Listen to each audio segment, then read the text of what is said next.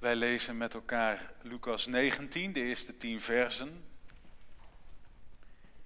Die lazen we vanmorgen in Waddinxveen ook in de kerk waar ik zelf voorging, in onze eigen gemeente.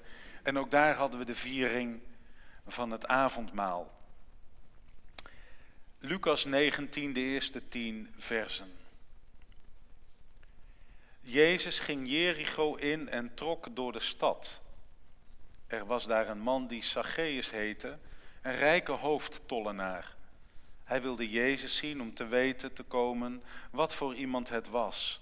Maar dat lukte hem niet vanwege de menigte, want hij was klein van stuk.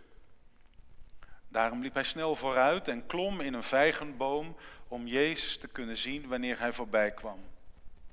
Toen Jezus daar langs kwam, keek hij naar boven en zei: Zacheüs, kom vlug naar beneden, want vandaag moet ik in jouw huis verblijven. Zacheüs kwam meteen naar beneden en ontving Jezus vol vreugde bij zich thuis. Allen die dit zagen, zeiden morrend tegen elkaar: hij is het huis van een zondig mens binnengegaan en om onderdak te vinden voor de nacht. Maar Zacheüs was gaan staan en zei tegen de Heer: kijk Heer, de helft van mijn bezittingen geef ik aan de armen. En als ik iemand iets heb afgeperst, vergoed ik het 4-voudig. Jezus zei tegen hem: vandaag is dit huis redding ten deel gevallen, want ook hij is een zoon van Abraham. Want de mensenzoon is gekomen om te zoeken en te redden wat verloren was. Tot zover lezing uit het woord van onze God. Gelukkig is iedereen die eruit leest en die eruit leeft. Amen. Gemeente van onze Heer Jezus Christus. Zacheüs was een graag geziene man. De mensen uit zijn dorp liepen weg met hem. Hij was misschien wat klein, maar ach. Wat doet lengte ertoe wanneer je een groot karakter hebt? Zacheüs was ook goed in zijn werk. Trouw in wat hij deed. Transparant. Mensen wisten waar ze met hem aan toe waren. Integer. En als hij eens moest invallen voor iemand die ziek was, dan deed hij dat meteen. Je kon van hem op aan. Hij was een fijne collega en altijd bereid om te helpen. En dat hij in zijn werk een goed salaris opstreek, ach, dat werd hem van harte gegund. Hij deed zoveel voor de gemeenschap en ook voor de arme mensen die er waren. Die gaf hij geregeld wat geld, ondersteunde hen. Vaak ook deed hij dat in het verborgene, zodat men niet eens wist dat het geld bij hem vandaan kwam. Een fantastische vent dus, deze Zacheüs. Dat wist hij misschien niet, maar dat was hij echt. Maar dat was pas nadat hij Jezus had ontmoet. Die ontmoeting met Jezus veranderde van alles bij hem. Hoe is dat zo gekomen? Dat hij Jezus ontmoette. Ja, we hebben het gelezen, maar hoe was zijn geloofsweg? Wat ging er aan vooraf? Wat dreef hem voort? Wat hield hem tegen?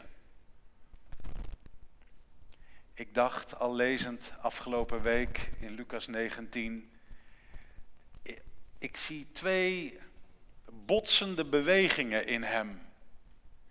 2 bewegingen die in strijd zijn met elkaar. In deze ene man. En de eerste beweging waar ik wat over wil zeggen, die ik bij Zacheüs dus waarneem, is die beweging van verlangen. Lucas schrijft dat Zacheüs Jezus wilde zien. Dat is een heel kort en veelzeggend zinnetje. Hij wilde Jezus zien. Maar wat betekent het precies? Was het zo dat Zacheüs nu eenmaal een heel nieuwsgierig kereltje was?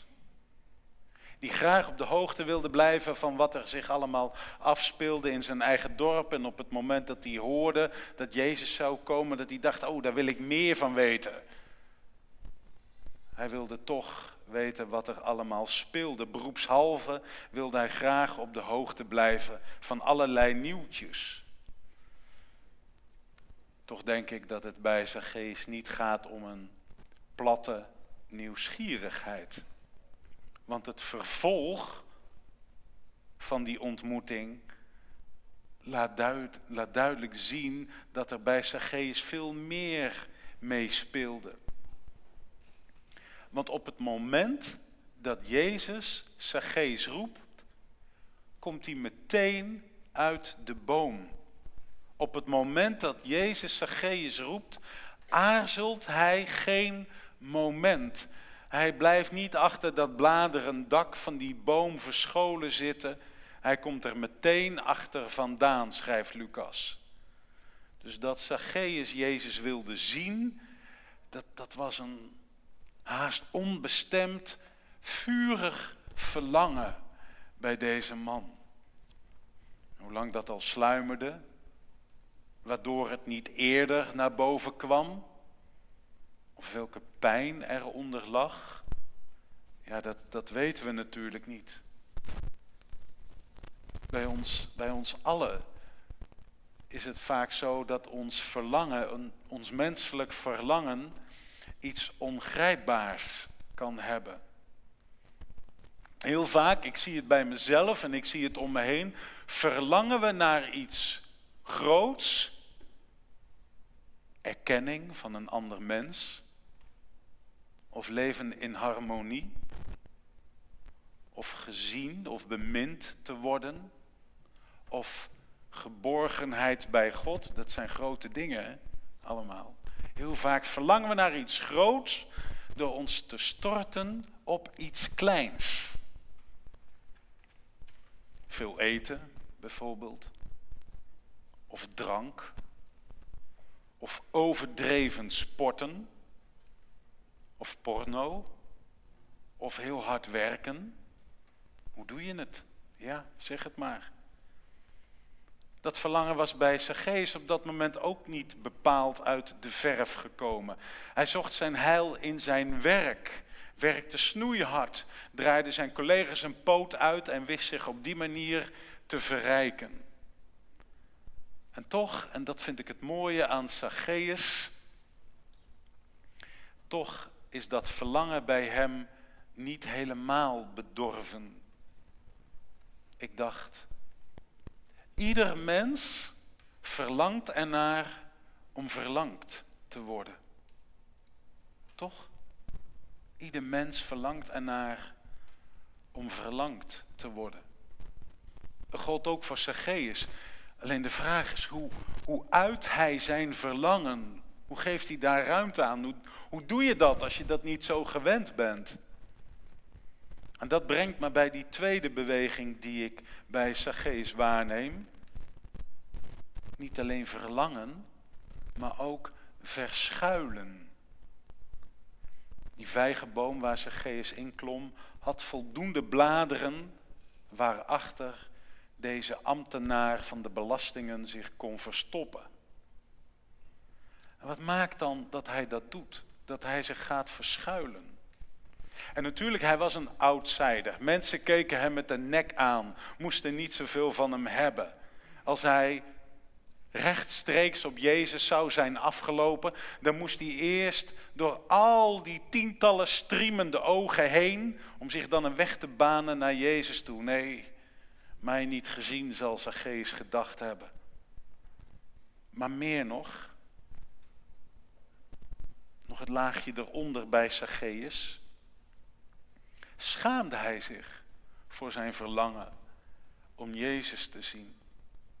Zou het kunnen dat hij zich met zijn eigen verlangen om Jezus te zien ook niet zo goed raad wist? Wil hij wel zien, maar niet gezien worden? Dat kan. Er zit de spanning al, hè? Want gezien worden is ook spannend. Wat ziet de ander van je? Wat laat je van jezelf zien aan iemand anders? Je schrikt en van de weeromstuit verschuil je je. Wat durf je te laten zien van jezelf aan de ander, aan God. Ja, wat durf je te laten zien? Misschien verlangen we er wel naar om gezien te worden, omdat we in het verleden te weinig gezien werden. Dat zou ook kunnen. Het kan een pijnpunt zijn in je leven. Je bent te weinig gezien. Er is te weinig erkenning geweest voor wie je was en voor je vragen of voor hoe je simpelweg in elkaar zat. Kan. Op het moment dat Zacheüs de boom inklimt, wint het verschuilen het dus van het verlangen. Dan is het verschuilen sterker bij Zacheüs dan het verlangen. We hadden vanmorgen in de kerk een bloemschikking bij dit Bijbelverhaal.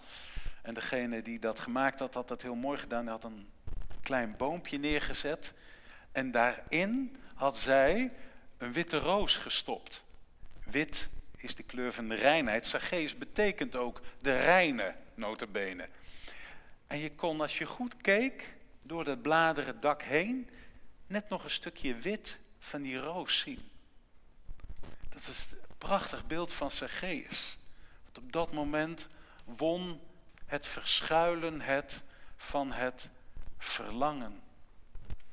Daar zit hij dan. Hij neemt een waarnemerspost in. Hij is nog even op afstand, om zo te zeggen. Want wat zal de ander te zien krijgen als je je laat zien? Ja, wat zal die ander te zien krijgen? Zal die ander boos worden als die meer van je ziet en meer van je weet? Zal God boos worden als hij meer van je ziet en je meer van jezelf laat zien?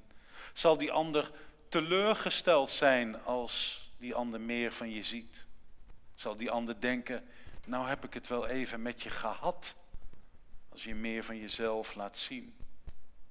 Dan maar liever verschuilen achter een dik dek van bladeren. Welke beweging gaat het winnen? Bij Zacheüs, bij ons. De beweging van het verlangen of de beweging van het verschuilen?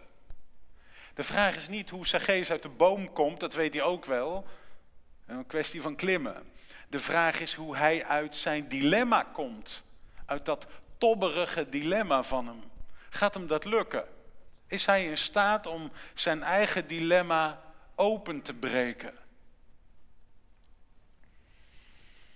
Hierom vind ik dit zo'n prachtige geschiedenis, omdat het zo mooi laat zien wie Jezus is. Want wat doet Jezus? Hij doorbreekt dat tobberige dilemma van Zacheüs. Dat komt bij Jezus vandaan. Alsof hij ziet dat Zacheüs daartoe niet in staat is en dat Jezus dus dat initiatief neemt. Jezus wacht niet, al duimen draaiend, tot een moment dat Zacheüs uit zichzelf de boom uitkomt. Dat doet Jezus niet. Hij wacht niet totdat dit baasje eindelijk een beslissing neemt. Oké, ik kom uit de boom. Jezus doorbreekt het. En dan zegt hij, Zacheüs, we hebben dat gelezen. Zacheüs, kom vlug naar beneden, want vandaag moet ik in jouw huis verblijven. Nou, er zit geen woord Frans bij die uitspraak van Jezus. Het begint met een overduidelijke oproep. Zacheüs, kom vlug naar beneden. En vervolgens maakt Jezus zijn eigen verlangen duidelijk. Hij wil bij Zacheüs thuis verblijven. Geen getreuzel bij Jezus. Hij aarzelt niet. Vandaag wil ik bij jou zijn, zegt Jezus. Het is haast de omgekeerde wereld, want heel vaak is het zo dat Jezus mensen uitnodigt om hem na te volgen of achter hem aan te gaan. Maar nu nodigt Jezus zichzelf uit. Vinden wij vaak niet heel beleefd om onszelf bij anderen uit te nodigen. Maar dat is precies wat Jezus hier doet. Hij nodigt zichzelf bij Zacheüs uit, omdat hij ziet dat heeft Zacheüs nodig. Dan wacht hij niet op ons, maar dan komt hij zelf. Hij nodigt zichzelf uit in het huis van Zacheüs. Dit zegt veel over Jezus. Hij geeft alle ruimte om zijn eigen verlangen te uiten. Want het verlangen van Jezus is bij ons mensen thuis te verblijven. En thuis is niet alleen maar dat huis met die muren en dat dak erop. Thuis is als het ware het hart van ons leven. Waar wij de beslissingen nemen. Waar wij met onszelf alleen zijn. Waar wij vragen hebben. Waar wij worstelen. Waar wij vooruitkijken. Waar we verdriet verwerken. En waar we hoopvol worden. Daar in de kern van ons bestaan. Daar wil Jezus zijn. Dat is in je huis verblijven. Ik las hem ook nog, de vertaling van de Bijbel in gewone taal. Er staat dat Jezus zegt, ik wil bij je logeren. Ik ben heel enthousiast over de Bijbel in gewone taal, maar dit is echt een misser. Het is niet dat Jezus met zijn koffertje komt en een weekendje wil blijven en daarna weer vertrekt. Dat is logeren. Nee, in je huis verblijven is, wat de psalmist zegt, tot in lengte van dagen. Dat is het verlangen van Jezus. Dus van verschuilen is bij hem geen sprake. Zou Jezus zich verschuilen? Nou ja, dan was hij wel in zijn hemel gebleven. Hij is naar ons toegekomen. Hij is ons menselijk bestaan gaan delen. Niet om hier maar wat rond te wandelen, maar om bij ons, in ons huis te zijn. En ons daar op te zoeken. En dat bezoek van Jezus, dat heeft blijkbaar zoveel impact dat Zacheüs meteen een aantal zaken op orde wil stellen. Dat is ook fascinerend om te zien. Jezus is nog niet binnen, of we lezen al over de vreugde en dat Zacheüs zegt, hé, maar ik ga een aantal dingen heel anders doen dan ik tot nu toe heb gedaan. En we lezen nergens dat Jezus hem daartoe aanspoort. We lezen ook niet dat Jezus een aantal voorwaarden voor afstelt. Als je hier en daar aan voldoet, dan kom ik bij je naar binnen. Nee, Jezus wandelt gewoon bij Zacheüs naar binnen. En blijkbaar de genadige en ook verrassende en gulle verschijning van Jezus zet Zacheüs automatisch ertoe aan om dingen anders te gaan doen in zijn leven. En het goed te maken met de mensen die hij benadeeld heeft. En dat vind ik zo mooi aan Jezus.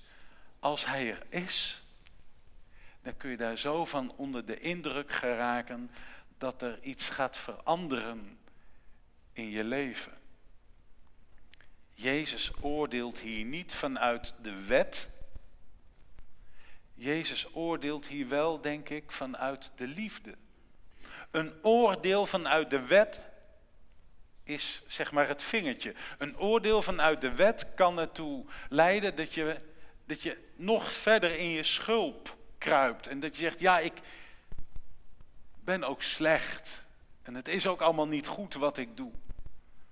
Maar een oordeel vanuit de liefde trekt je als het ware uit je schulp. Het is alsof Jezus haast onuitgesproken tegen Zacheüs zegt, kom, we gaan het anders doen. Vind je dat niet wat? Hij zegt het niet, maar Zacheüs voelt het aan. Ja, met Jezus ga ik dingen anders doen. En dan spreekt Jezus ook weer prachtige woorden. Hij zegt dan, in het ene laatste vers, vandaag is dit huis redding ten deel gevallen. Want ook deze man is een zoon van Abraham. Vandaag, dit huis, redding. Weet je wat ik het mooiste woordje vind uit deze uitspraak? Dat is niet eens zozeer het woordje redding. Al komt daar van alles in mee natuurlijk. Dat is het woordje vandaag. Vandaag. Want het evangelie is niet alleen iets van morgen, van de toekomst, zo je wilt. Dat is het natuurlijk ook. Het evangelie is ook echt iets van de toekomst. Och, wat hebben we veel te verwachten. En wat komt er nog op ons toe? Een rijk van vrede en gerechtigheid. We lazen net in het avondmaalsformulier dat met de komst van Christus God alles in allen zal zijn. Het beste komt nog. Het evangelie is zeker iets van de toekomst van morgen. Maar, zegt Jezus hier, het is ook iets van vandaag. Van het heden, nu, in je eigen bestaan. En ik ontdekte dat Lucas op beslissende momenten in zijn evangelie dat woordje vandaag gebruikt. Dat gebruikt Lucas vaker om dat reddend handelen van God te markeren. Hé, nu gebeurt er iets, nu gebeurt er iets. De engel zegt bijvoorbeeld in de nacht tegen de herders: vandaag is voor jullie geboren in de stad van David de redder. Helemaal aan het begin van het evangelie. En halverwege het evangelie klinkt het: vandaag is dit schrifttekst, dit schriftgedeelte dat jullie gehoord hebben, in vervulling gegaan. Dat zegt Jezus zelf als hij in de synagoge van Nazareth aanwezig is en daaruit de schriftrol van Jezaja voorleest. Vandaag is dit vervuld. Dat oude woord waar jullie al zo lang naar hebben uitgekeken, over heil en redding. Vandaag, zegt Jezus. En helemaal aan het einde van het evangelie horen wij Jezus zeggen: vandaag zul je met mij in het paradijs zijn. Dat zegt hij tegen die crimineel die naast hem hangt aan het kruis. Vandaag. Vandaag. Prachtig woord. Vandaag heb je brood en wijn ontvangen. En ook al ontvang je geen brood en wijn, om welke reden dan ook in de liederen en in het woord dat gesproken wordt, komt het heil tot je. Vandaag heb je je redding gevierd. Dat heb je vandaag gedaan. Vandaag heb je beleden dat je mag leven van de verzoening van de Vader. En vandaag heb je dat misschien voor het eerst of opnieuw weer ervaren. Vandaag. Morgen is morgen en overmorgen is overmorgen. Maar vandaag heb je iets van de liefde van God mogen proeven. Misschien omdat je dacht, onbewust, daar wijd ik mij aan toe. Daar verlang ik naar. Naar de liefde, de vergevende liefde van Christus. Vandaag, lof zij u Christus. Amen.